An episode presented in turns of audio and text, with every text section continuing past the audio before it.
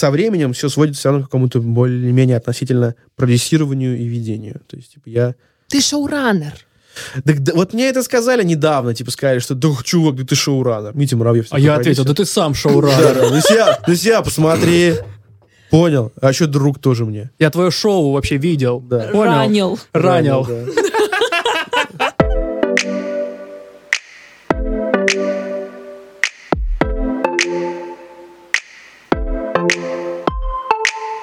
Всем привет, это подкаст 180 градусов. В студии, наконец-то, Аня Ковалева. Йоу. Неплохо, молодец. После долгого перерыва Аня у микрофона и забыла, что нужно делать. Еще Костя Колосков в студии.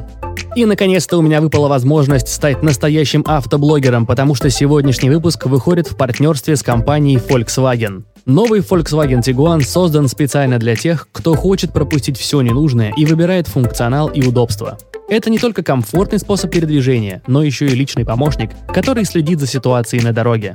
Побольше об автомобиле мы расскажем в середине этого выпуска, а пока лишь скажу, что познакомиться с новым Volkswagen Tiguan можно будет в Москве в фудмоле депо с 12 по 25 февраля и в официальных дилерских центрах Volkswagen.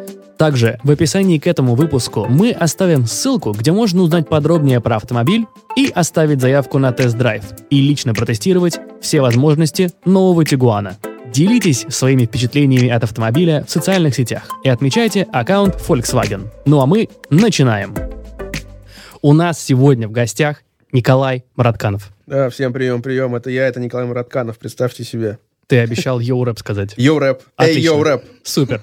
Сегодня мы поговорим о телевидении, сегодня поговорим о Ютубе, о диджитале, в общем, о всем том, чем занимается Николай. О, прикольная передача будет тогда. Мне кажется, что это важно, потому что у нас уже было много, на самом деле, ребят, э, кто перепридумал свои профессии, ушел в диджитал и вообще создает себя заново, но у нас еще не было никого, кто действительно работает на телевидении, продолжает это делать.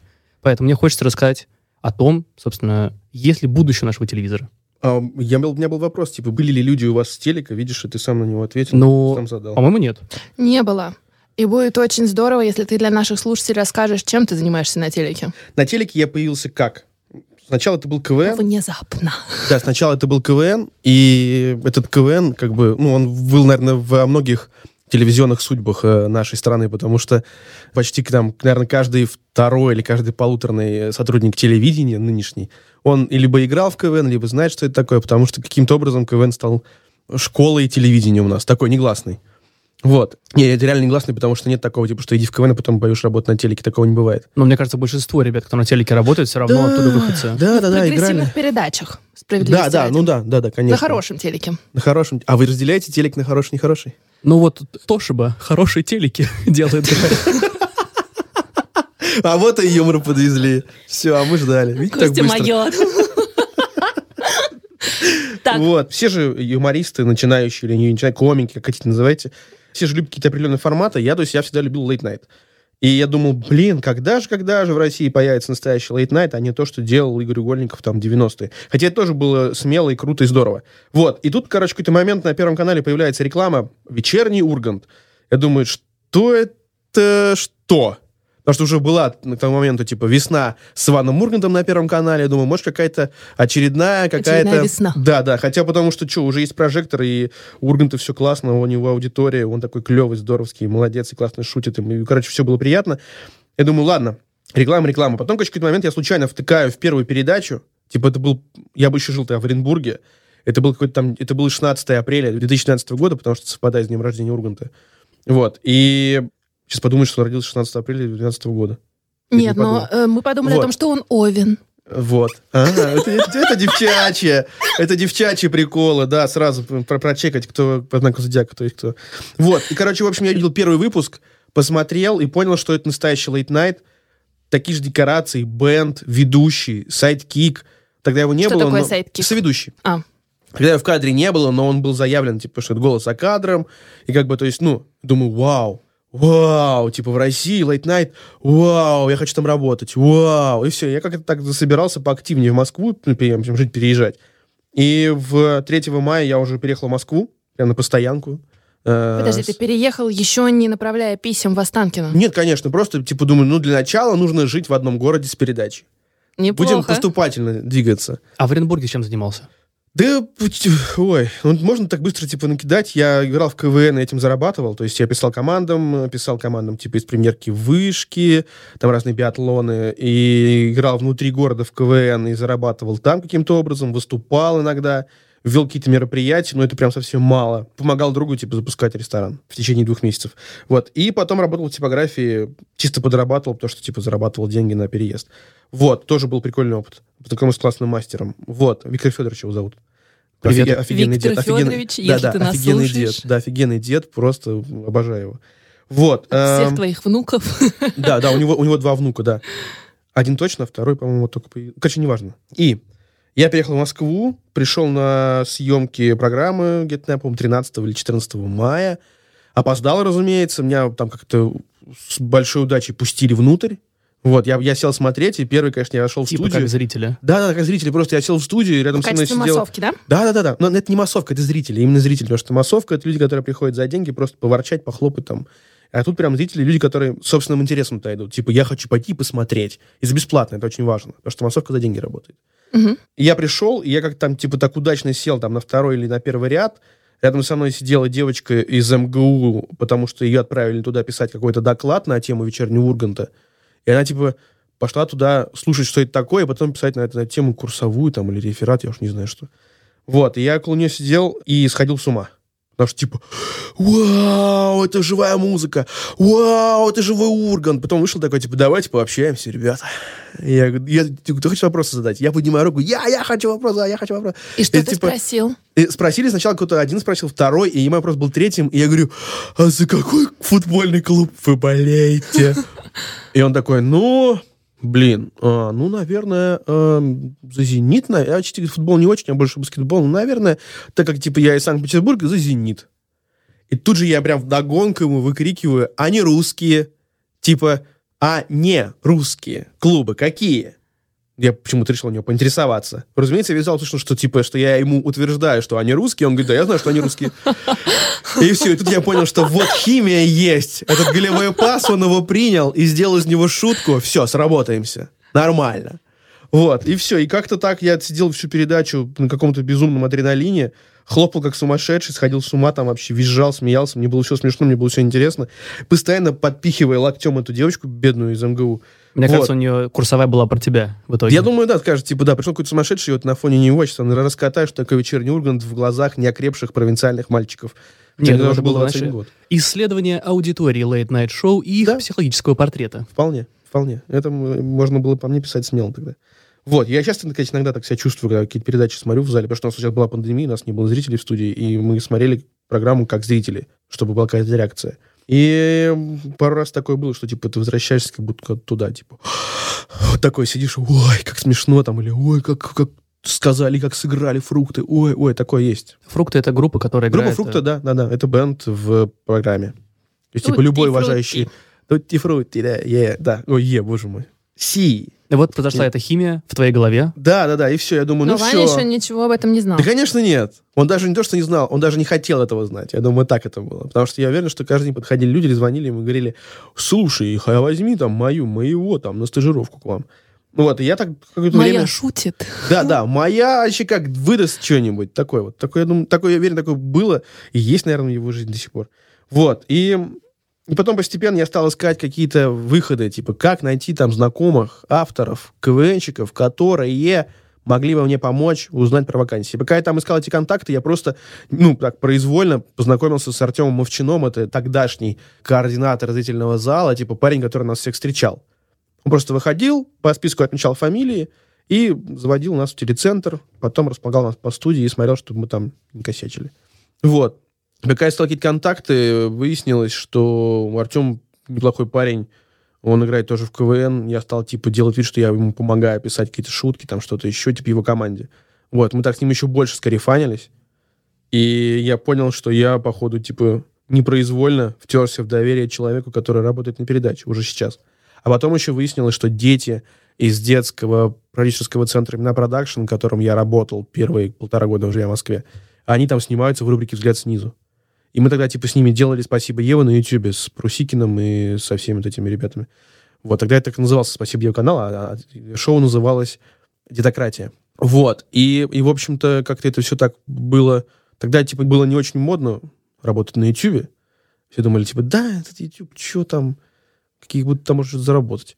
Вот. Какой год? Это был 2012 Мгм. весна 2012 года. Спасибо, Ева дала нам проекты, которые сейчас выстреливают. Это «Поперечный», который там тоже был, это те же группа «Хлеб», она там же начинала. Да. Как ты оказался вот в этом продюсерском центре с детьми? О, это смешно. Это типа я, Отлично. я приехал в Москву и написал всем своим знакомым, в том числе и Диане Тивосовой. Я говорю, Диан, привет, я в Москве, давай работу. А Вот- вот Диана так. это... Это глава детского продюсерского центра именно продакшн. На тот Окей. момент и сейчас. и, Надеюсь, в будущем. Вот. И как бы она говорит, ну, приезжай, посмотрим, что можно сделать, пособеседуем тебя. Я говорю, я...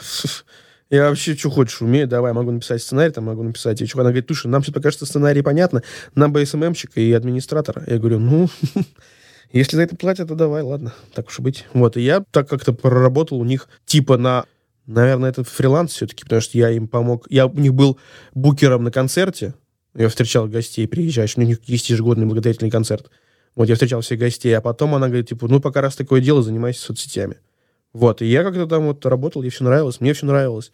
У них было классно, что можно было прийти в офис и классно поесть, потому что у них была нанятая домохозяйка в этом большом офисе, где дети занимались. И каждый день был что-то на завтрак, на обед, на ужин. И я когда понимал, что у меня там, типа, нет денег, или я хочу сэкономить деньги на том, чтобы не покупать продукты, я ехал к ним и классно там отжирался. Вот так вот. Янка услышит, скажет, вот так вот дружба начинается с чего. Вот. Но потом со временем как-то... Многие так дружбы скорее- так начинаются. да, мы так как-то с ней скарифанились по-отечески, потому что я уже пошел расти дальше, но про нее не забывал, потому что, ну, какой-то есть, не знаю, откуда взявшаяся во мне, это вот какая-то такая легкая преданность. Типа, что ну как же это чай, которым никто меня на работу не брал в Москве, а она взяла и взяла меня. Все, Дианка, ты вообще, респект тебе, я буду с тобой, короче, типа, долго работать. У нас есть Да. gap. Смотри, есть имена production, где ты занимался СММ, Где я начинал? где ты начинал. И Да. есть вот этот Вечерний у- Ургант. вечерний Ургант. И как- Тём Мовчан, да, роскошный, классный Тём Мовчан. Вот, потому что в какой-то момент перед Новым годом Тему повысили до звания редактора зрительного зала, и у них осталась, типа, вот эта вот ниша, не занятая Артемом.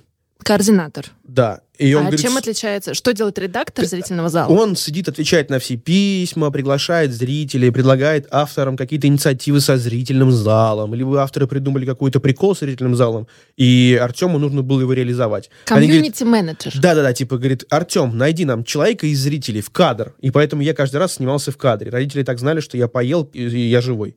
Потому что я там, ну, раз пять, наверное, появлялся в эфирах Первого канала в виде какого-то, типа, случайного зрителя. Типа, и так нам нужны зрители из зала. И все поднимал руку я, говорил, «А, это я. И выходил там, и какие-то... Половину вещей не, не подали в кадр, потому что был, был самый сенсационный провал, когда а, приходил Тимофей Мозгов. Был повод такой, типа, он улетал на Олимпиаду в Лондон, и презентовал форму российской сборной. Они говорят, давайте кого-то из зала возьмем, наденем на какого-то человека смешные баскетбольные кроссовки огромные, пиджак его и, и этот. Кого будем брать? Артем говорит, ну, конечно же, Муратканов, он уже проверенный человек, стрелянный, все нормально. Все, я, значит, Не уйдет. да, в меня форме, берут, да. За, да, меня берут за кулисы, все, у меня там мандраж, сейчас передо мной открывается занавес, я выхожу, потому что, типа, давайте посмотрим и пообщаемся. Меня открывает занавес, я в этой, меня вот там, я не знаю, по, по- вот локоть этого пиджака у меня в кулаке. Ну, короче, в общем, все, я вот в, одежде Тимофея Мозгова, в официальной этой шляпке, рубашке, пиджаке, джинсах, вот таких кроссовках, выхожу, завязывается какой-то диалог э, Тимофея и Ивана, я там встреваю какими-то своими шутками, это все срабатывает, мы все смеемся, все шутим. Я думаю, ну, боже мой, ну это ли не та самая история из голливудских фильмов, когда простой мальчишка из Оренбурга, из кухни в Оренбурге, из однушки приехал, и теперь он в телецентре и выходит из занавеса в шоу, которое в перспективе станет одним из лучших шоу на отечественном ТВ. Вот. И, значит, я ну, что-то снимаем, всех, все друг другу жмут руки, говорят, все хорошо, расходимся, переодеваемся. Все говорят, Коля, ну сегодня пик карьеры твоей. В качестве зрителя, мне кажется, дальше можешь уже не ходить. Вот. Да, Коля, мы это был намек. тебя. Да, да, это был намек, типа, чувак, давай на этом закончим, мы больше не ходи, не, не мозоль нам глаза. Вот. И это был где-то там примерно май-июнь 2012 года. И тут, короче, я выхожу, пишу, тогда еще был ВК, ну, относительно популярен в Оренбурге. Вот. И я пишу, типа, друзья, вот и свершилось. Сегодня в 23.30 вы включаете телевизор, телевизор даже, там можно так сказать, типа, и там вы, вы же увидите нечто. Это нечто буду играть я. Просто посмотрите, насладитесь. Разумеется, полгорода сходит с ума, начинает пересылать, говорить, ой, мы, кажется, братка, ну позвали наконец. Потому что все думали уже тогда, что, пробился. да, что я туда не хожу не просто так, а собираюсь попасть гостем. Все так думали почему-то в городе. Вот, и все. И, значит, и все включают телевизор, смотрят, никто ничего не пишет, потому что там на два часа раньше, чем в Москве выходит эфир. Вот, и потом я звоню маме, я говорю, ну что, посмотрели? Ну, говорит, Коль, мы с папой всю передачу от начала до конца перед телевизором отсидели, ну, поставили уже бутылки, с, банки с водой, чтобы зарядить. Не пог- А ты где там был? Я говорю, мам, ну как где был? Я же тебе объяснял. Тимофей Мозгов выходит, представляется, потом говорят, «Вы- а сейчас форму смотрим, давай. И, внимание на экран. Вы смотрели? Да, Коль, мы... Может, реклама была, вы переключили, потом вернулись с него? Нет, Коль, мы даже всю рекламу смотрели, мы все, мы тебя ждали, тебя не показали.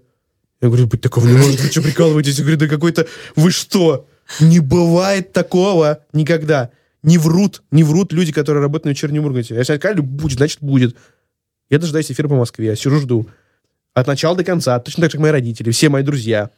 Меня- а меня нет в эфире, все, нет у меня, все, титры пошли. Даже после титров, как Джеки Чана, не показали этого, этих моментов, понимаете? Нету, все. Не показали меня в передаче, хотя я анонсировал, что я покажут. И Я- вот что ты тогда испытал? Я, я испытал немножечко какое-то расстройство такое небольшое. Типа, думал, как это так? Я дрожащими руками беру телефон, пишу ВК Артему, говорю, Тема, как же я же? Он говорит, ай, точно, забыл тебе сказать, в хронометраж не уместились, вырезали тебя. Я говорю, а можно, пожалуйста, мне это скинуть, потому что я выложу себя ВКонтакте, чтобы люди верили, что, что получается, что я всех обманул. Все подумали, что я типа на, на- буду в эфире, а я же не показали, получается, что я пустомелия вообще. И как... Он говорит, Коль, ну ты в своем уме, как это так, мы сейчас тебе вырежем то, что не было в эфире, отдадим, чтобы ты это выложил. Успокойся, все. Ну, только бывает, вырезали и вырезали, ладно, ты чего? А, Давай, так спокойной ночи. Та ночь Я? была бессонная. Та ночь была не просто бессонная, та ночь была в каких-то длинных сообщениях, рассказах о том, что, ребята, так вышло, что Мир ТВ, он беспощадный. И даже нельзя вам показать этого, потому что, ну, как бы так не принято в формате шоу, как что-то не вошедшее, отдельно показывать. И было очень грустно и обидно, но как-то так быстро пришел в себя, я думаю, ну хорошо, это на самом деле знак, что дальше будет лучше. И вот там в декабре уже Артема повысили. Он говорит, Коль, тут такая ситуация, одна девочка, типа, уходит там на повышение, меня тоже на повышение, остаются две должности, типа, на одну берут стажерку, а на вторую что-то будут собеседования. Хочешь приходи, приходи на собеседование. Говорю, что, дурак, конечно, хочу. Он говорит, ну, еще пока неизвестно вообще, будут ли эти собеседования, потому что такая должность, типа, вообще ничтожная, вообще низенькая. Просто на ней работают студенты, типа, там, второкурсники, совмещая работу с учебой, потому что нужно было приезжать за полтора часа до мотора, раздеваться в гримерке, спускаться вниз, забирать зрителей, поднимать их в студию, смотреть передачу вместе с ними и выводить их. Все, это вся работа. То есть больше ничего. Вот. Ну, в четверг было, типа, было две съемки, а по понедельник, вторник, среда по одной передаче вообще. И я говорю, плевать. Он говорит, ну, пожалуйста, приходи. Я прихожу на собеседование. К тому моменту все, я уже снимался в заставках, я уже помогал координировать зрителей на съемках. Я уже был такой, типа, человек такой, сын полка. Уже вся, вся команда Черни Урганта знала, что есть Колька Муратканов, который мечтает работать, но но до сих пор не работает, но ходит исправно, помогает всем работать. Вот, я прихожу на собеседование такой, типа, что, ну что, старички, здорово, как дела? Меня Артем говорит, ну пойдем в офис, типа, на собеседование, туда уже прям к продюсерам. Я думаю, а, Уже все серьезно. Думаю, да плевать. Какая разница, я же всех их знаю. Поднимаюсь, захожу, э, захожу в эту вот комнату, где сидят одни продюсеры шоу, которых я видел только вдалеке, потому что я с ними так лично почти не общался. Типа линейный продюсер там сидел, выпускающий продюсер, шеф-редактор, музыкальный продюсер, там, здесь, короче, все редакторы там сидели. Вот. И креативный продюсер Андрей Савельев говорит, Коль, здрасте, проходи, вот, присаживайся. И это все в кабинете вот такой, даже не open space. Это просто, типа, вот так вот, вот расставленные столы по кабинету, и все. И даже перегородок. Он говорит, садись вот сюда, вот так вот, как мы с тобой сидим, будем с тобой разговаривать, беседовать. И все это все слышат. Он говорит, давай рассказывай, как ты, кто ты вообще, откуда ты? Я говорю, так ты же все про меня знаешь. Он говорит, не, Коль, в смысле, мы про тебя вообще ничего не знаем, всем интересно. И все еще так поворачиваются и начинают внимательно слушать. До этого они работали, как там, что делали. И такая тишина в, в, в комнате. Я думаю, так, видимо, я погорячился со своей со своим желанием работать на вечернем Урганте. Сейчас я... Я просто все, все свои собеседования как-то не очень, наверное, хорошо проходил. И думаю, так, буду просто лепить, ну, по-честному. Не надо себя никого корчить. Если судьба, то судьба. А если нет, то и ночь не судьба. Ну, такое бывает же. Такой немножко фаталист во мне проснулся. Я говорю, ну, вот я, вот Такой человек, вот работаю вот здесь, вот сейчас приехал в Москву, вот работаю с детьми, очень много с ними общаюсь. Я думаю, что уж если я детьми поладил, то уж, наверное, с людьми, которые приходят на съемку, то тем более. Он говорит, ну, хорошо. Так, что вопросы были такие? Ну, типа, из разряда просто поржать. И тишина все это время в кабинете. Там через два или три вопроса стали щелкать клавиатуры, там люди стали работать дальше, видимо, что стало неинтересно, наверное, не знаю почему. И он говорит, ну все, с тобой, все понятно, хорошо, побеседовали, приятно, нормально, все, давай, короче, мы как сейчас остальных отсобеседуем, тебе э, перезвоним. Я думаю, а, остальных отсобеседуем. Я вхожу, Артем говорю, Артем, а там что, еще будут какие-то желающие? Он говорит, ну, конечно, ты что, ну, человечек тьма. Думаю, ну ладно, все понятно, мое собеседование, значит, э, ну, ну, провалил и провалил. Надо было поинтересоваться, будет собеседование, не будет никакие темы, надо было готовиться к нему. Надо было рассказывать, там, что, может, языки пытаюсь учить, там, что-то еще, наверное. Ну, ну, ну, ладно. Ушел там как-то по своим делам. Мне никто не перезванивает. День, два, три. Я думаю, ну и все. Че, подумаешь. И тут неплохо тоже. Может быть, и вообще я и и, может, и не надо на этом телеке работать. Может, YouTube-то все-таки нормальный? Да, да, может, и, может, и на YouTube нужно там дальше продолжать развиваться, как бы, и хрен с ним. И все, и как-то я так что-то подзабыл, меня позвали в гости в Казань, ребята, и я думаю, да поеду, куплю билет. В один конец. Да, на поезд в Казань, и все. А там как, как нагуляюсь, и вернусь обратно в Москву, и дальше буду работать. Вот. Мне там еще как была подработка параллельно, я с нее уволился, потому что говорю, я на Чернюрку на собеседование не катитесь все, знаете, куда со своей подработкой, вы что вообще? Вы кто такие? И вот, я, и между все. прочим, да, на Да. Я завтра с Ургантом буду в лифте в одном ездить, а вы тут будете сидеть. Пошел ага. подрабатывать. Да, да. Ну и все. И что-то я как-то так уехал, и, в общем, в Казань. И тут там, типа, суббота, мне пишет Артем, говорит, это, в понедельник на воскресенье, типа, он говорит, так, давай, говорит, завтра, э, ну, типа, вообще нужно в два быть. Давай, приедьте пол второго, просто там тебе покажу, что, как, куда. Я говорю, не, я говорю, Артем, я, знаешь, я так подумал, раз я вы взяли на работу, то я, наверное, и в качестве зрителей ходить не буду, потому что...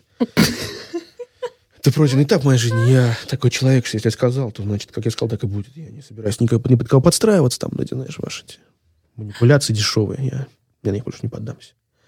Так что забудь мой номер, не звони больше сюда. Вот, и Артем говорит, погоди, погоди, погоди. Завтра, это первый рабочий день твой. Я говорю, какой нахрен первый рабочий день? Я говорю, прикольный, классный пранк, вообще смешно. Он говорит, чувак, завтра первый рабочий день, понедельник. Приходят зрители, ты это... Я говорю, куда? Он говорит, что, куда? Тебя на работу? Ты, ты работаешь с нами или нет? Я говорю, мне никто не перезвонил, никто ничего не сказал. Он говорит, как никто не позвонил? Андрей же обещал тебе позвонить. Говорю, когда? Он говорит, так ты же, мы же всех отсобеседовали, Андрей сказал, типа, берем тебя. И, и говорю, когда? Он говорит, в этот же день. Я говорю, стоп. Мне никто ничего не сказал. Он говорит, ну как? И Андрей обещал тебе позвонить. Потом выяснилось, что Андрей понадеялся на Артема, Артем на Андрея. Никто, никто, никто не позвонил. Он говорит, ну, короче, завтра ты выходишь на работу. Поздравляю. Я, конечно, обрадовался. Полетел на этот, э, в этот, э, как его зовут, э, вокзал. На этом вокзале, значит, начал искать билеты, чтобы обменять. Обменять не получилось. Начал смотреть самолет. А так как все деньги были упущены на развлечения, денег оставалось только на билет. Ну, да, там, дальнейшую жизнь в Москве. Я думаю, ну, покупаю самый дешевый билет на поезд и мчу в Москву. И все, я там как-то что-то мы там, мы еще решили как-то типа слегка отпраздновать, потому что я пошел работать на вечерний Ургант. Я, в общем, в ночь с воскресенья, даже не в, ну да, в ночь с воскресенья на понедельник выезжаю из Казани на поезде. Слава богу, что можно было поспать наверху. Вот, я отсыпаюсь, приезжаю. Это был мой первый и последний рабочий день, когда я пришел не, не в рубашке, не в там, бабочке, не в галстуке на работу. Я пришел просто в каких-то полуспортивных штанах, в каком-то что-то, какой-то половер. И, в общем, я еще так захожу, все так смотрят на меня, и, и, и такая типа, а ты что здесь делаешь? Вон эти там стоят. Вообще, как здесь так рано оказался? Я говорю, просто дело в том, что я теперь работаю с вами. Все говорят, куда ты с кем работаешь? Я говорю, я здесь теперь работаю. Я вот вместо Артема, Артем вот там, а я вот... Все говорят, а, ну, окей, ну, добро пожаловать тогда. И первые месяцы, наверное, два люди не понимали, работаю я или просто хожу как зритель и помогаю. Пока уже там не состоялись какие-то... Мне даже оформили не сразу. То есть так забыли, что я здесь работаю, что я получил зарплату не, за... не после первого месяца работы, а после второго. Потому что, ну, забылись, они говорят, а ты что, почти подписывал? Я говорю, нет. Она говорит, как это нет, ты здесь работаешь уже больше двух недель, и ты еще ничего не подписал. Я говорю, ну, Я же взяли, и слава богу, как бы, что. Она говорит, нет уж, дорогой мой, иди подписывай договор. Чтобы как... все официально. Да, да, ты что? Я говорю, Слушай, а вообще, какие твои были ощущения? Это твоя мечта исполнилась? Да я охренел. Просто охренел. Думаю, о, все, это приходит... Более того, Через неделю после как я начал работать, водить зрителей, меня пригласили, типа, мне написал ВК-автор программы, он говорит, слушай, а вот это вот, типа, ну, короче, мы сделали пару выпусков на Ютьюбе, типа, шоу с детьми, уже отдельно, на production, называлась комиссионка, мы там давали старые советские предметы детям в руки, и они рассказывали, что это такое, ну, по их мнению. Вот. Они говорят, слушай, прикольный формат, мы хотим, типа, сделать такой special со взгляд снизу. Это ты придумал? Я говорю, да, я. Давай мы возьмем твой формат все передачи, не против? Говорю, можно лучше меня взять. У меня еще другие передачи, я готов вам предложить разные форматы, разные рубрики. Возьмите просто меня и все. А я бесплатно готов ходить на стажировку в качестве автора, кого угодно. Хотите, буду просто сидеть и смеяться нашими шутками. Я не против. Он говорит, ну давай, приходи завтра.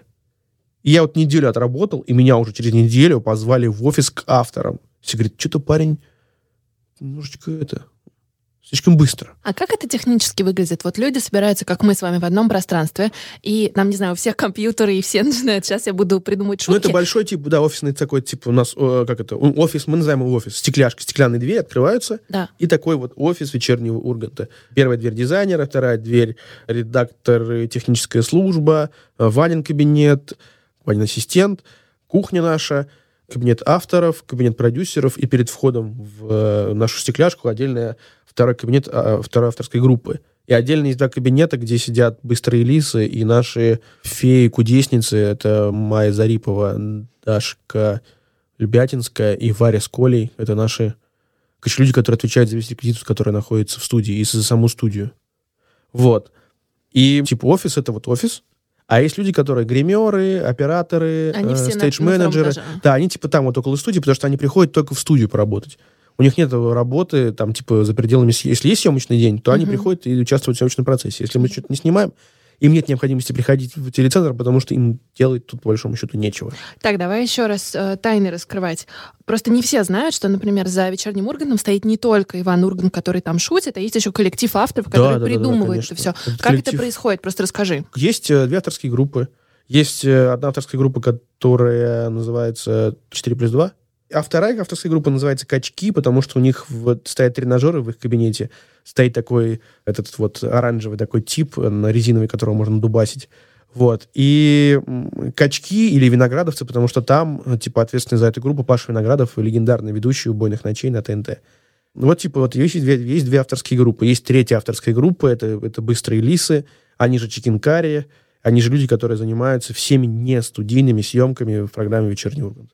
А творческий процесс вот авторов. Вот и я еще просто для себя этим не понимаю этого. Творческий Костя как авторов? это представляет? Короче, а, а, что ну, смотрите. собираются все авторы, наливают алкоголь и шутят. Ну, алкоголь не обязательно, нет. Не, можно без алкоголя. То есть это как? Есть какая-то тема, типа, вот, ребята, не сегодня... они, они не пьют. Сегодня вторник, обсуждаем вот актуалочка, хреначим. Ну, просто есть же в каждой программе монолог. Начало. Нужно собрать новости, да, какие-то. Да. То есть это делают редакторы. Сейчас это Тёма Мовчан и Антоха Пугин.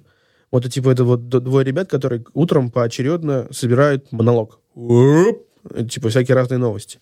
Потом авторы отсматривают эти новости и говорят, ну вот про это точно шутим, а про это нет, потому что тут что-то как-то не за что зацепиться. И все, и, и типа, и сидят, и вот фантазируют шутки. Потом приезжает Иван со своими какими-то видениями на эти шутки, и вместе рождается монолог. Потом по ходу съемки монолога Ваня его еще там как-то на ходу дошучивает, дорабатывает, вот. И получается такой типа продукт, произведенный э, авторами и ведущим. Вот. А много но, он импровизирует? Если честно сказать, вообще вся передача — это импровизация. Потому что даже то, что Прям вот он читает... Даже то, что он читает с суфлера, да. все равно он может вот типа прочитать там в предложении там 10 слов, а он вместо 10 начитает 15, потому что пока он между этими словами нашел какую-то шутку у себя в голове, он туда и вкрутит обязательно. То есть это человек... С, а есть какие-то репетиции съемок? Потому что все говорят, импровизация — это хорошо отрепетированная есть история. Есть репетиции, знаете чего, когда вот есть какой-то сложный интерактив, нужно там, типа, гость берет там, вот, допустим, Исимбаева, у него был шест, на этом шесте на конце была ложечка, которой они кормили Гудка и Митю, ну, Ваня Гудка, по-моему, а Исимбаева Митю. И нужно отрепетировать, потому что так сразу нельзя в кадре взять и сделать это. Поэтому это приходится... То есть все, что технически нужно пройти, все это проходится. Потому что, ну, нельзя, это некрасиво подставлять гостя в какие-то предложенные нами обстоятельства. Даже если на это согласился, он говорит, типа, да, это прикольно, давайте делать. И он приходит, на него смотрит там 170 человек, 200. А у него падает из рук шест, например, и скажет, ох, тоже мне прыгунь из шестого. Шест не может удержать. Это же некрасиво, поэтому все максимально, чтобы гости было приятно и, и хорошо. А вот все эти интерактивы тоже придумывает команда авторов? Да, да, да, авторов. Э, иногда кто-то может там из какой-нибудь наш костюмер что-нибудь ляпнуть. Типа, а может вы еще с ней и кашу с ложки поедите с шеста? О, неплохая идея. И, и все, из этого превращается в интерактив. Че, что я сказал вообще? У нас вот есть типа летучка утренняя и вечерняя. Вот на этой летучке каждый может озвучить любую свою мысль. Но нельзя избежать э, обязательно какого-то подкола, там, типа, ну, условно, какой-нибудь Костик Анисимова, либо Аден Артич, главный автор. Если ты сказал что-нибудь глупость, ну, даже сам понимаешь, что это глупость, то жди подкола в ответ. Вот, поэтому каждый понимает, что говорит. И каждый знает, что предлагает. А Но команда этом... сильно поменялась за последние 8 лет? То есть там текучка сильная или как? М-м, текучки у нас вообще нет. То есть у нас там, если кто-то и меняется, то у нас либо кто-то вырастает новый, ну, типа из команды просто повышается человек. Вот. Либо это люди, которые ушли там, типа, на совсем повышение-повышение. То есть, типа, у нас там из редакторов вот был Антоха Курильчик, который сейчас делает э, толк, Куджи подкаст. Э, ну, типа, короче, большой продюсер ТНТшный. Прозвучала музыкальная отбивка, и это значит, что у нас начинается специальный блок сегодняшнего выпуска. Коль, давай поговорим о еще одном твоем увлечении – автомобиле. Твой инстаграм полон фотографий машин, ты много об этом пишешь, у тебя был подкаст «Фантастические твари. Сколько они потребляют». Откуда такая вообще любовь к автомобилям и автоблогерству? Это, это все, я думаю, это все гендерное. Во-первых, наверное, все-таки все сложно в том, что у меня в семье три водителя. Отец, э, дед и второй дед. То есть они прям профессиональные водители, то есть они всю жизнь за рулем. Я всю жизнь был свидетелем вот этих разговоров про то, как надо машину пересобрать, починить. У меня постоянно отец там что-то в гараже ковырялся, дед в гараже ковырялся. Мне всегда было интересно ехать. Я человек, который, вот, знаешь, типа для меня это, наверное, какая-то вообще медитация. То есть вот когда я за рулем, я как будто бы медитирую. То есть я вот взял руль в руки, завел машину, включил передачу и поехал. И все лишнее отсекается. Да, да. И у меня есть куча там поездок, типа там по полторы, две, три там, тысячи километров. То есть я, ну, я прям люблю сесть и поехать. Вообще в один присест даже. Коль, какая была твоя первая машина? У нас просто в семье всегда были, ну, типа, рабочие машины. То есть машина, которой работает отец, она как бы всегда такая, типа, семейная. Вот и в какой-то момент отец там, к моим 17 годам начал суетиться, приобретать какой-то автомобиль такой, типа, а просто чтобы крутился руль и ехали, и крутились колеса. Вот, это была э, красная десятка с синим спортивным салоном. То есть отец не выбирал принципиально такое сочетание. Просто так получилось, типа, что на рынке, это тогда еще были авторынки, а ты просто утром зимой просыпаешься, идешь на улицу, ходишь по улице, стоят разные перекупы, которые там тебе говорят, вот это посмотри, вот это, ну, а поторгуемся там. Короче, люди, которые перепродают. И типа вот отец поехал, купил эту десятку, и мы в этот же день эти десятки поехали к бабушке в Сорочинск. Вот, эта десятка была с передним левым таким ну, битым крылом. Отец там ее закрашивал в какой-то момент. В гараже, прям при мне. Он говорит, сейчас сделаем. Что-то, боже мой. Там, и типа через месяц-два он ее закрасил. И она была вообще как новая. Вот, я говорю, а что, говорю, за какое-то идиотское, почему, говорю, синий салон? И он, знаешь, вот это раньше было модно, типа вот делать руль спортивный, вставить, зачем-то в десятку, я не знаю, делать эти вот чехлы на, на сиденье, тоже какие-то типа полуспортивные или что-то, какими-то как будто бы поддерживающими спину такими вот э, элементами. Вот, отец говорит, я делаю не в том, что я, говорит, выбирал вот такой цвет и такой салон, просто по цене мне было удобно. Типа машина инжекторная какого-то года, там, по-моему, что-то типа 2000-го типа, и там 2001-го. То есть это редкое сочетание, значит, типа, будет мало из бензина, там что-то еще, еще, еще, еще. Ее надо будет чинить, говорит, и вот, типа, и стоила она там что-то, там, типа, 60 или 70 тысяч. Слушай, а что с этой десяткой в итоге стало? Потому что у меня такая была странная эволюция, что я сначала у меня была десятка, ну, в семье. Потом в какой-то момент отец решил, что ладно, я научился ездить, и он купил у друга своего коллеги двенадцатую в которой в багажнике был сабвуфер, но я принципиально сказал, что, ну, такая багажником пользоваться нереально. Он говорит, конечно, типа, мы отдали этот, этот сабвуфер, но во всей машине осталась звуковая система, она была наглухо затонированная, мы с отцом лобовик растонировали, потому что это было нереально так ездить. Вот, там были автодоводчики на дверях и на окнах. Ну, прикинь, на 12 автодоводчики, это очень... Ну, то есть это, этот человек настолько был, э, что называется, crazy, что... Ну, то есть мы эти деньги можно купить ну, просто на нормальную иномарку. Но нет, он это... То есть у него стояла оптика передняя и задняя, тоже, типа, не оригинальная диски какие-то специальные на колесах, то есть, типа, они были, по-моему, легкосплавные какие-то, со спицами, ну, то есть, типа, они были очень дорогие, я помню. И, типа аудиосистема, разумеется, руль. Ну, короче, в общем, машина была, и там уже был гидроусилитель руля. Ну, короче, в общем, мы купили ее, вот, да, я какое-то время на ней отъездил. Потом а, мне случилось с ней ДТП, типа, первое, по-моему, последнее в моей жизни. И мы ее отремонтировали и перепродали а, человеку, который тоже покупал машину своему сыну. И купил он ее просто по одной простой причине. Классная музыка, он сказал. Он сел в машину, посмотрел все внутри. Он говорит, а включи музыку. Я говорю, давайте. Я повез катать его по району. Он такой, э, а можно на всю прибавить? Говорю, можно. А у меня еще был прикол в том, что у меня была флешка вставлена с какой-то там моей суперсовременной музыкой. И ему еще и музыка понравилась, он меня флешку купил. И потом в какой-то момент у меня есть очень хороший друг Алексей Гудошников. Вот, он работает на радио, говорит, Москва. У него было какое-то время, типа, по целый сегмент в его авторской программе, посвященный машинам. Его стали часто звать на разные мероприятия, связанные с автомобилями, и давать ему машины на тест-драйв. Я говорю, а как так бывает? Типа, что ты взял тачку, неделю там две на ней поездил, рассказал про нее в эфире, и все. И ничего не заплатил. Он говорит, ну вот, вот так. Я говорю, тоже так хочу. Он говорит, ну, Колян, ну ты же не ведущий на радио. Я говорю, ну да. Я стал ему навязываться плюсом на разные мероприятия. Он сам не всегда охотно ездил, он говорит, ну ладно, хрен с тобой, типа, такой, типа, аттракцион для тебя, поехали. Вот, и я благодаря этому познакомился с разными пиарщицами разных брендов, и у меня начал расти Инстаграм в этот момент. То есть параллельно, потому что я на вечернем Урганте стал типа, активно как-то фотографироваться с селевами, там, ну, в общем, как-то чуть начал расти Инстаграм. Они говорят, слушай, говорит, Коль, ну, у тебя там всего, типа, 48 тысяч подписчиков. Это мало для автообзорщика. Вот. Даже для блогера, которому можно дать тачку, это мало. Типа, нам нужен суммарный охват, типа, не меньше 150.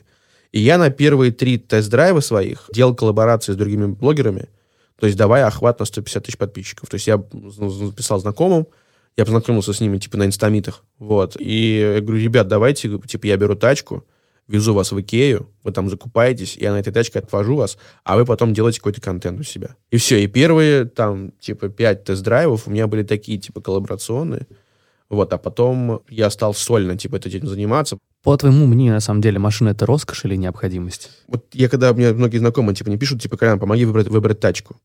Нужно четко понимать, для чего ты ее покупаешь.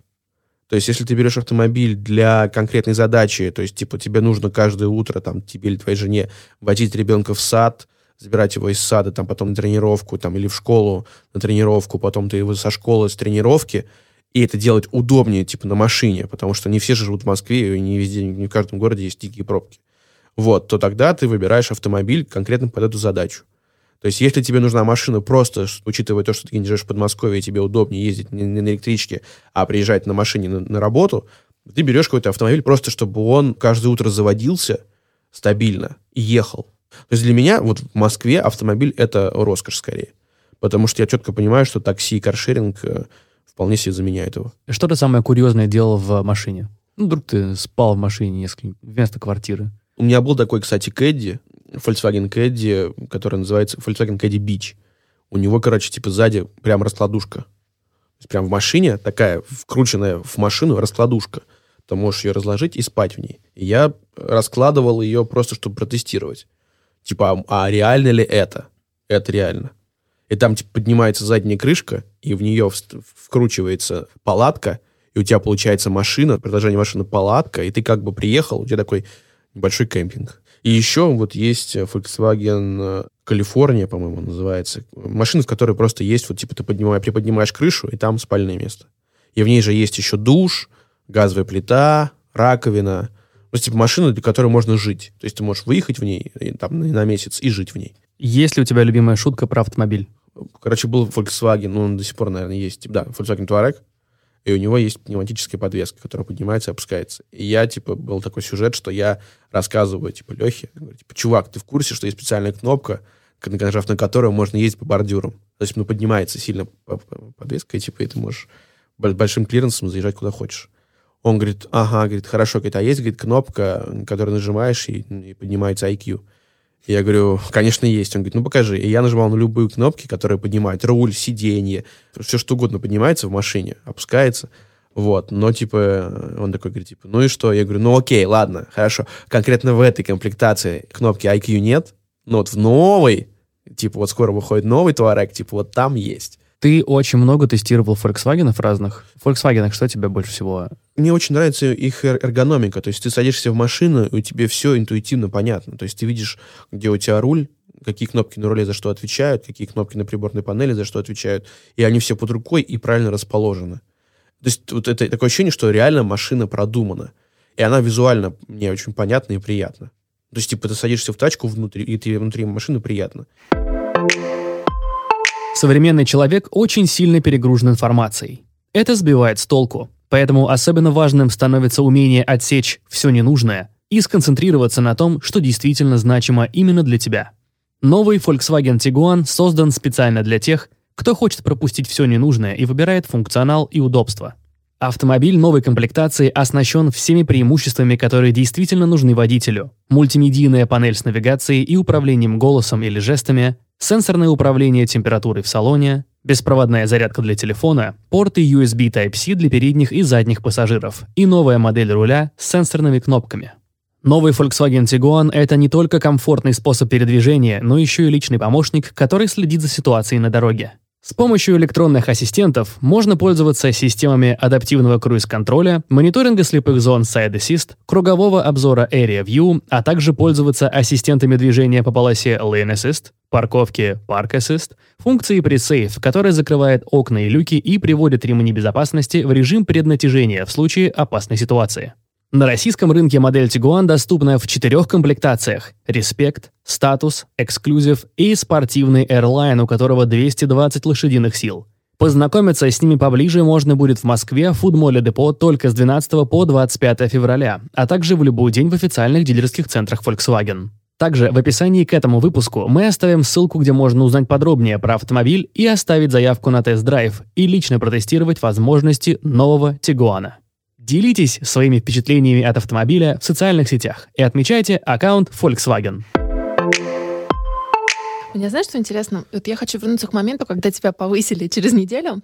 А... Но меня не повысили, меня просто типа позвали к авторам. Да, это очень смешно, я на самом деле не, не договорил. Меня, короче, типа взяли, я просидел один день с авторами, поржал над их шутками. Они говорят, а ты нам что? Я говорю, да, я... Э, по... Костя говорит, давай сделаем так. Вот есть новости, ты их берешь, придумываешь на них шутку и скидываешь мне. Пока поработаем так. Говорю, хорошо.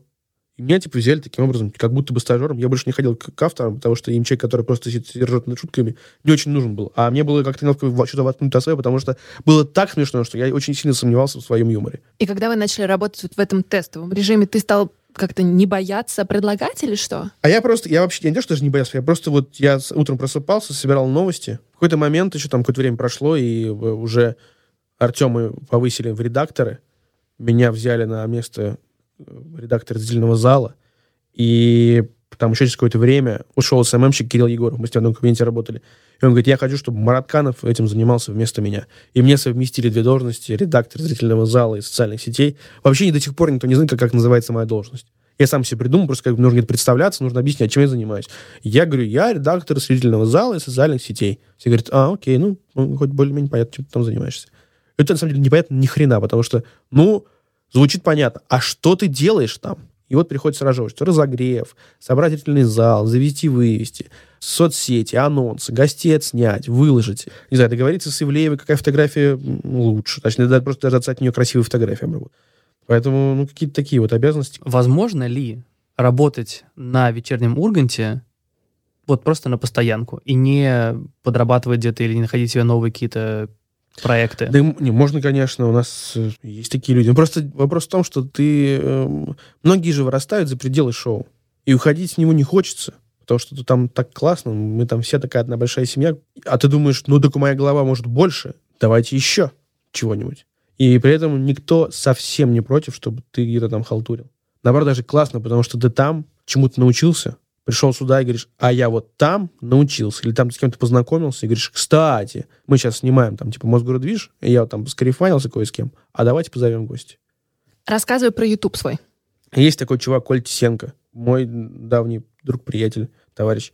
Как давний? Какой-то три с половиной, наверное, я его знаю. Но это уже давно. Давно, значит.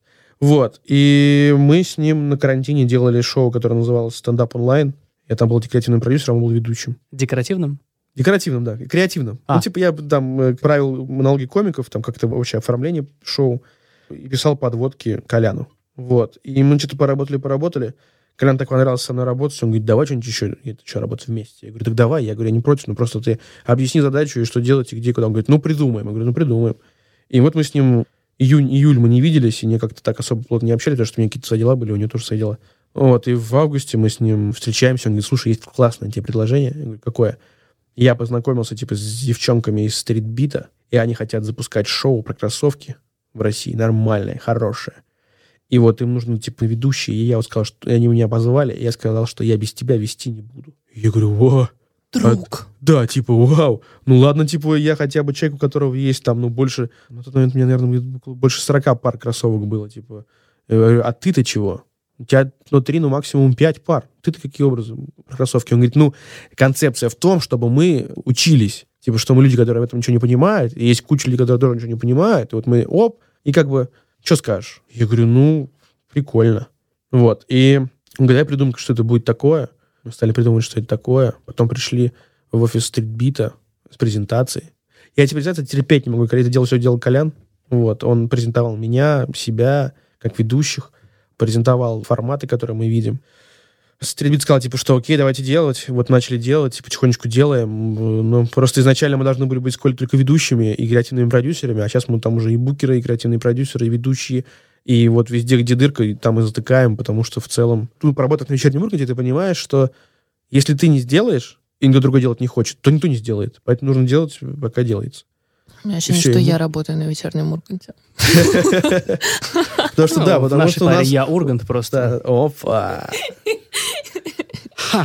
Слушай, ну это разрушает мой миф, потому что я, Костя, иногда ною, я тебе честно скажу. Так. Мы делаем подкасты, и это все такое вот инди, когда ты сам придумал, ты сам изучил героя, сам написал вопрос. Да, и я говорю, да, Кость, да. я вообще мечтала бы работать на телеке, где ты просто приходишь, а все делают профессионалы. Вот то, что ты говоришь, это все занимаются всем.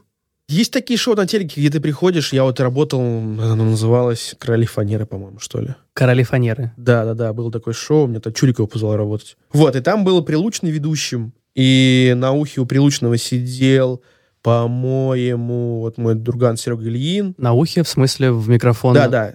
Я ага. типа шутки шутил там и так далее. И вот там был вот тот самый момент, когда режиссер в рупор говорил так, ну типа в громкую связь, моя задача снять, а все остальное, да вообще чихать я хотел. Жестко. Все, типа, да. Ведущий старался делать чуть больше, молодец. Диджей Руденко, да, наверху, который говорил, я сейчас своими сетами, типа, разогрею зал. Я говорю, ага, ага, ну попробуй. Потом выходил я, типа, шутил залом, и это было немного веселее и бодрее. Что услышишь, скажешь, ах ты мразь. Вот так вот, да. Да, вот. А Колька-то хороший парень был. Да, да, да. И там, в общем, все работали по принципу, я свою работу сделал, а дальше меня не касается. А то, что шоу не снимается уже два часа, ну, так ты просто пойди, позвони человеку, который там, вот, около тебя так что был рядом, ну, выясни, где он, и мы будем снимать передачу. Ты же сама свое время теряешь здесь. А это феномен именно вечернего Урганта и Урганта, и команды, которая там собралась, или на телеке всегда так? Ну вот пока я думаю, что да, это феномен Урганта, потому что я хорошо знаком с командой «Что никогда», и у них одна большая семья, они все заинтересованы, что передача была классная, и у них, наверное, вот та же самая структура, как и у нас. У них есть ведущий, это Борис Крюк. Есть его мама, легендарная женщина, которая вместе с Ворошиловым, ну, по-моему, запускала весь этот проект. И они как бы, я не знаю, как кто, ну, то есть, типа, они хранители всего этого. Угу. И все остальные люди на этой передаче, они стараются делать так, чтобы вот все это работало, до сих пор нравилось, потому что они сейчас постепенно современнивают. И вот как бы ты смотришь, думаешь, ну вот у вас классно. Ты так много разных вещей сочетаешь в себе. Вот если тебя спрашивают, Коль, чем ты занимаешься? Вот ты что первым делом отвечаешь? Мне бабушка всегда говорила, что я семиделка. Это любимое слово. Семиделка? Семиделка, да. Так, ну, э, как Коль, сороконожка, да? Хва- Которая да, только да, делает. Да, да, да, да. Хватит. Ну, что как семиделка? Ну-ка, сделай вот это, потом вот это, потом вот то. Но, к сожалению, я, вот, у меня есть такой чуть-чуть, да. Вот, но как-то так со временем все сводится все равно к какому-то более-менее относительно продюсированию и ведению. То есть, типа, я... Ты шоураннер.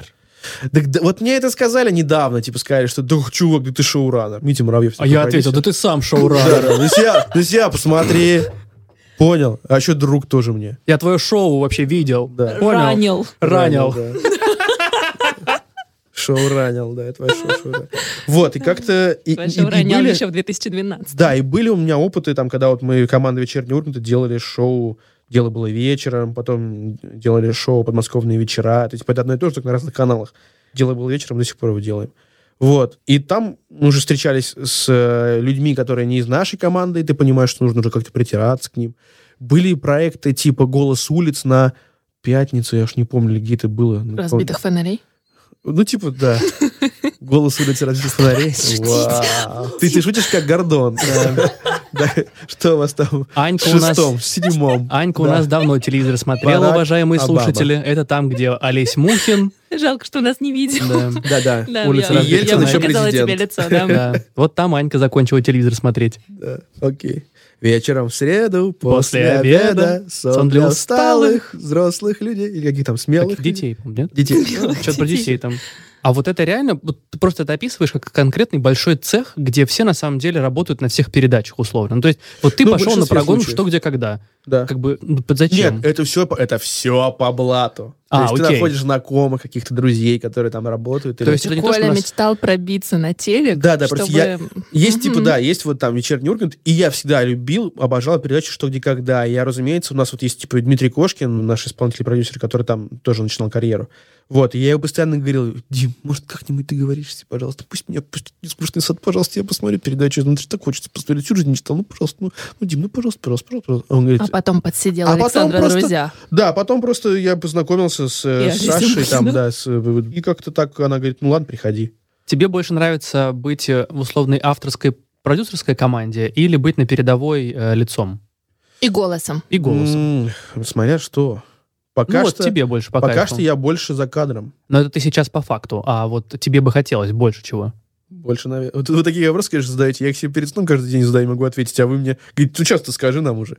Не а знаю. У нас в этом знаю. философия нашего я подкаста. Всегда, нас да, за это всегда, и любят. Я всегда считал, что оно вот как оно вот есть, так оно дальше куда-то выплывет, вытечет. А у тебя часто бывает такое, что, ну, ты считаешь, что ты бы сделал лучше? Всегда. Да? Сложно с этим я даже, я даже долгое время считал, что я YouTube могу сделать лучше, пока не начал делать сам передачи. И понял, что есть куча обстоятельств, на которые ты не можешь повлиять, к сожалению, и поэтому приходится мириться с тем, что есть. Рассказывай, каких, например? Ну, ты смотришь любое шоу. Типа да. там смотришь, что было дальше. Вот там новогодний выпуск вышел. Ты думаешь, что за поганые истории вы рассказали? Братцы, вы эту передачу ведете уже там сколько, год или сколько-то? Вы что, не могли за все это время придумать одну историю, хорошую, чтобы вам пришел гость, заменил вас, а вы сели в кресло гостя, и рассказали классную историю, рассказали вот это, вы что? Вы как бы, а какие-то требования к себе у вас есть? И я потом думаю, ну, это неудовлетворительно, для, во-первых, для продюсера этого проекта, это Морозов. Я говорю, думаю, просто их там написать сказать, типа, чувак, ну вы что, могли классную историю собрать? А потом, когда начинаешь сам снимать Мосгордвиж, смотришь передачу и думаешь, у меня есть, мы, мы с нашим режиссером, с Димкой, вот с, с Коляном Тесенко мы монтируем каждый раз. И, и Диман каждый раз говорит, Коль, нужно делать отдельное шоу, монтаж, на котором мы просто будем снимать тебя. Потому что я, когда сижу на монтаже, я столько сам себя рассказываю. Просто вот я смотрю в экран и говорю, да ты мразь, ты почему не спросил вот этого? Ты как вообще посмел-то? А почему? Зачем ты перебил человека? Зачем ты перебил? Да как же ты так ведешь-то передачу? Нормально веди передачу. Можешь нормально вести. Ты что делаешь? Ты что перебиваешь? Спроси вот это. Пошу... Ну, пошути ты про это сейчас. Почему ты...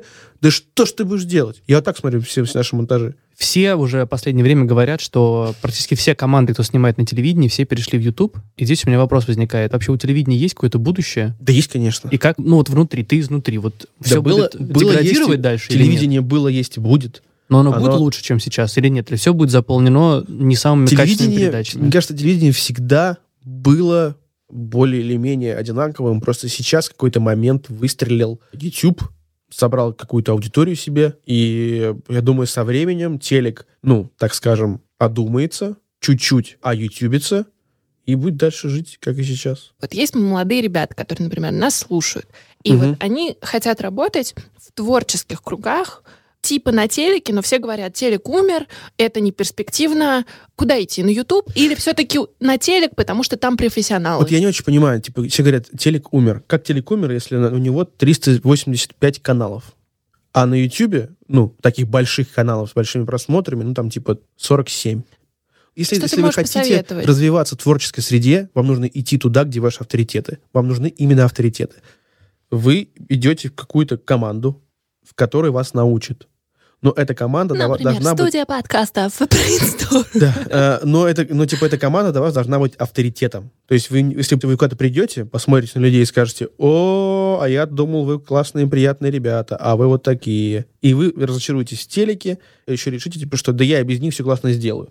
Вопрос. Не... Они должны тебе нравиться по-человечески или тебе должны нравиться продукты, по всему, по делают? всему. Вот, э, смотрите, есть Иван Ургант. Есть. Он, это супер человек. То есть вот ты смотришь него думаешь, я хочу делать так же круто, как делает он. Угу. Он выходит из кадра, он такой же супер начальник, су... он даже не начальник, я не знаю, как назвать его. Он наш, мы везде говорим, что он наш художественный руководитель. Угу. Не, Ваня супер, но предположим другую ситуацию. Например, ну, тебе я... нравятся проекты, которые делает определенная команда. Ты приходишь на собеседование и видишь, что они ведут себя не очень.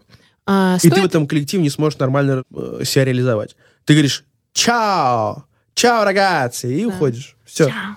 И ищешь команду, в которой классно. Если ты ходишь, ищешь, ищешь, ищешь, не ищешь, не можешь найти, ты либо плохо ищешь, либо у тебя какие-то завышенные требования, ты начинаешь делать сам. И потом эти советчики к тебе так или иначе присосутся. А вот ты когда на вечерний Ургант хотел устроиться, у тебя были в голове еще мысли, там, пойти на ТНТ, пойти на Пятницу? Или это была одна идея фикс, были, мне надо только туда? Были мысли пойти в э, КВН в профессиональном его проявлении. Какие-то есть ветки КВН. Сценарий, продюсирование, актер. То есть есть много КВНщиков, которые уходили актерить. Среди них очень много моих друзей, ну, немного, типа, есть друзей, которые со мной в одной команде КВН играли. Сейчас они актеры в сериалах ТНТ. Есть э, люди, которые там, типа, из вышки, там вот есть Бурковский, Бурик, он, он стал чемпионом высшей лиги, все бросил, ушел в театр, отучился и стал театральным и киноактером. И многие даже не, уже и не, не знают и не помнят, что он чемпион высшей лиги, а он чемпион высшей лиги КВН. Вот. И есть люди, которые в КВН занимались организацией процесса, типа, были супер ответственными людьми, и как так получилось, что их друзья стали актерами где-то там в, в сериалах и где-то еще, и сказали, что у меня есть супер ответственный чувак, возьмите его на работу, и они постепенно, постепенно, постепенно доросли до продюсеров, каких бы то ни было продюсеров на, на телеке в медиа. Угу. И есть люди, сценаристы, которые все время писали шутки, и такие типа, отдай-ка я пойду писать шутки дальше, но уже в сериалы, в фильмы и так далее. Если вы хотите заниматься там юмором, ну, занимайтесь юмором. Сейчас есть открытые микрофоны, ты можешь пойти на открытый микрофон, постендапить. Найдутся люди там, типа, из бара, комики, которые собирают свои школы целые, типа, учат тебя стендапу. А вот не стал ли стендап новым КВНом? Потому что кажется, что Ой, стал. на стендап только ярлыков, знаешь ли, типа стендап это новый рэп, стендап это новый КВН. Не знаю. Ну, то, что есть фестиваль стендапа, типа, и там собираются люди, пробуют себя, как, как в фестивале КВН. Ну да, потому что все стендаперы раньше были КВНщиками, они оттуда все переняли. Стендап просто это... Я вот так вот вижу, типа, стендап-комиков многих, даже более-менее успешных это для людей, которым, э, которые не совсем созданы типа, для командной работы. То есть, типа, есть люди, которым готовы в команде поучиться поразвиваться, а потом, типа, отделиться. А есть люди, которые даже, даже не готовы начинать работать в команде. Типа, что, а, идти куда-то, слушать кого-то, какой-то редактор будет там тебя учить. Я сам шутки. Вот я с этим столкнулся, когда мы делали стендап онлайн для вот Яндекс Эфир. Просто ты, я, я сижу, слушаю, думаю, ну, ты общаешься с, с каким-нибудь комиком. Я говорю, слушайте, я посмотрел ваше выступление, я сидел, отсматривал на YouTube, бивал его имя этого комика, смотрел все его выступления, вычленял его лучшие шутки. То есть мы делали вообще элементарную работу для них. Я, я смотрел все их монологи, собирал их лучшие шутки, сбивал их. Я говорю, вот эти ваши шутки просто перечитайте мне их в камеру. Нам этого за глаза. А, знаете, я бы хотел проверить свой материал. Где ты его проверишь? У нас зрители 14 человек, мы их записываем заранее и растыкаем по, по кадру. Где ты их проверишь? Тебе просто лень это переписать, вот так и скажи. Реально очень много людей, которые типа, это моя комедия. Или это мой голос комедии, я ищу свой голос комедии, поэтому не, правьте меня. Так, то есть выходит, не... что люди, которые профессионально занимаются юмором, очень часто к себе относятся очень критически. Ну, На... то есть... И критически, и наоборот считают, что типа моя комедия такая классная, что просто отвал башки. И я Но сам это есть знаю, слишком как, серьезно, как когда ты не можешь как бы, серьезно, позволить окей. себе быть проще. Да не, просто позволить себе сделать под проект, потому что деньги за это платим. Мы говорим, чувак, вот тебе деньги, запиши нам вот так. Не пиши нового, не сочиняй ничего, у тебя уже есть классные шутки. Коля, Нам если нужно... вам надо зачитать чужие шутки, ты звони. Мы с Костей можем. Окей. Свои шутки пробовать не будем. И без видео можем. И без видео можем. А потом просто сделаем шоу липсинг. В России. А? Короли фанеры 2. Продюсер! В Аргентине есть клевый чувак, который, типа, ему пересылают разные аудиосообщения из WhatsApp, и он их иллюстрирует, делает на них мультики. То есть, типа, слушает его, представляет себе какую-то картину и сделает из него мультик. Из голосового сообщения? Да, да, да, прикинь. Обалденно, очень классно получается. Кажется, новая рубрика для Ивана Урганта. Да, нет. Не взяли? Я просто, мы, принципиально не, берем то, что Ургант делал. А реально за 8 лет не повторяться? И даже не брать ничего... Да не, повтор... не, мы, смотри, в глазах кого? В глазах себя мы, мы, не, мы не повторялись. Люди, которые смотрят со стороны, говорят, э, это было там у Фэллона. Ну, а, ну, ну, ну, в целом, да, было. В целом-то было. Ну, то есть, типа, мы все равно стараемся как-то пере... иначе, переделать. Там же очень много, ну, раньше, по крайней мере, приезжало иностранцев, пока не были этой границы. И мы старались сделать так, чтобы они, приезжая, типа, на late night, понимали, что они приезжают на настоящий late night, как и там. Потому что когда они приходят, типа, в условный русский late night и думают, что это будет какой-то матрешка была лайка, приходит, а им тут хопа, и интерактив прикольный, современный, покруче, чем там. Ну, в кавычках. Не всегда. Мы не можем просить гостя, где было круче, у Фэллона или у нас. Гость, конечно, скажет, типа, да, конечно же, у вас, но это не факт, что это будет правда.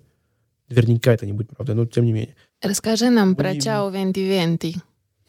Никто не ожидал, что получится такое вот вау.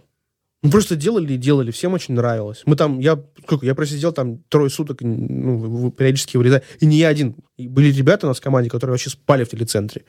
Потому что мы-то вот там с какого, с 20, 25, 26, 27, вот три дня провели прям вплотную в телецентре.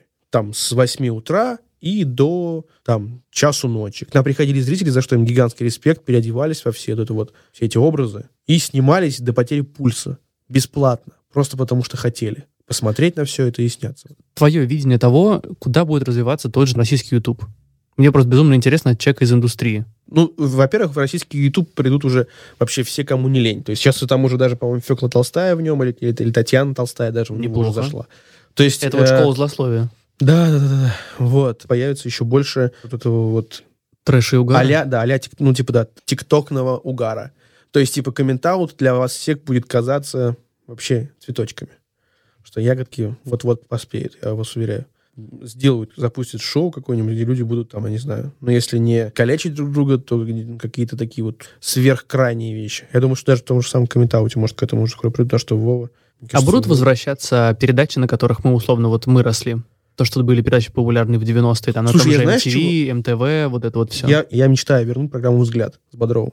Не Бодрова самого, в смысле, я имею в виду, типа, что вот этот формат, когда они когда писали письма, и они людям помогали.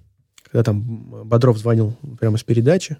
Просто я недавно наткнулся на видео из программы, где он звонит и говорит, типа, что какой-то ребенок что-то хотел, по-моему, санки. Мама написала, типа, у нас, ну, типа, мы бедно живем, типа, там был конец 90-х. А ребенок хочет санки, которые там, типа, снегокат, по-моему, что... Ну, это я сейчас сочиняю, на самом деле, это не так. Типа, там, условно, снегокат с вот этой вот рулем, и мечтает очень сильно. Но у нас нет денег, чтобы купить его. Нам бы вот, типа, там, за квартиру заплатить и, и, и на что поесть. И Бодров звонит им прям с передачи, говорит, алло, типа, Антонина Петровна? Да. Э, вы хотели? Вы писали Дед Мороз письмо, чтобы снегокат ребенку купить? Да. Все, он у вас будет. Как это? Ну так он будет вас все. Вот я Сергей Бодров, мы вам подарим. Мы вам отправим сейчас. А такое может быть? Он говорит, а почему такого может не быть? Вы же написали письмо? Он говорит, да. Ну все, это сбылось. И человек там в шоке. Это такая, ну такая аналог Опры, наверное. Просто невозможно. Это когда вот в «12 друзей Оушенах» они сидели и смотрели Опру. Сначала смотрел, ну, сам Оушен смотрел, и периодически включал, чтобы его не спалили. А потом к нему приходит Брэд Питт и говорит, что ты там смотришь? Он говорит, ты Опру. Он говорит, ладно, говорит, подвинься. Типа, еще три часа до выхода в казино, посмотрим вместе. Склейка. Они сидят, оба плачут. И он говорит, «А, она, она, подарит, она им подарила дом? Он говорит, да. Все эти дети теперь будут жить в доме? Он говорит, да. И из них вот так льется. Думаю, о, вот эта передача. Типа, вот эта передача классная. Это типа вот, вот такая передача нужна. Это реальнее. Нас слушают многие люди, которые хотят свою жизнь поменять. Угу. Твоя история крутая и вдохновляющая, еще потому, что ты очень четко знал, чего ты хочешь, и очень целенаправленно шел именно вот к этой конкретной совершенно цели. Что ты можешь посоветовать ребятам, у которых тоже, может быть, есть какая-то цель, но сейчас она кажется, ну, настолько далекой. То есть где я, а где Илон Маск? Нет вообще ничего далекого. Это прям тут могу вам точно сказать. Ну, то есть вот если вы мечтаете быть космонавтами, то просто надо идти и делать, значит. Просто есть разные цели. Есть там, э, не знаю, там желание похудеть на 20 килограмм за год. Типа это, ну, наверное, для кого-то это типа супер реально, а для кого-то типа это что-то заоблачное. Чем бы вы не хотели заниматься, важно понимать, что вот у нас жизнь, она одна, и нужно как можно быстрее приступать к тому, что вы хотите. Потому что пока вы сомневаетесь и думаете, другие люди пошли, сделали, а в этом ходите рассказывать, что вот Юрка Дудь, мы с ним в футбол играли, а он теперь интервью делает супер крутые, типа самый клевый чувак в стране, а я все еще там же. А мог бы, но почему-то что-то не сделал. Поэтому вот это, чтобы этого «а мог бы» не было в вашей жизни, чтобы вы себя за это не ели, если вы, конечно, едите себя за это, вот, то берите и делайте. Ну, то есть, э, несложно. Вообще, к сожалению, к счастью, к счастью, сейчас есть соцсети, которые позволяют пообщаться с кем угодно на любую тему. Потому что не очень часто, там, типа, вот я читаю лекции в школе Первого канала, и очень часто студенты пишут там, а можно с вами посоветоваться? Вот есть такой такой вопрос. И, конечно, совсем какие-то откровенно, ну, вопросы а разговор поддержать. А есть люди, которые реально по делу интересуются. И ты начинаешь им рассказывать, что-то предлагать. Или, наоборот, приходят зрители, которые говорят, я хочу работать на телеке, но не знаю, с чего начать.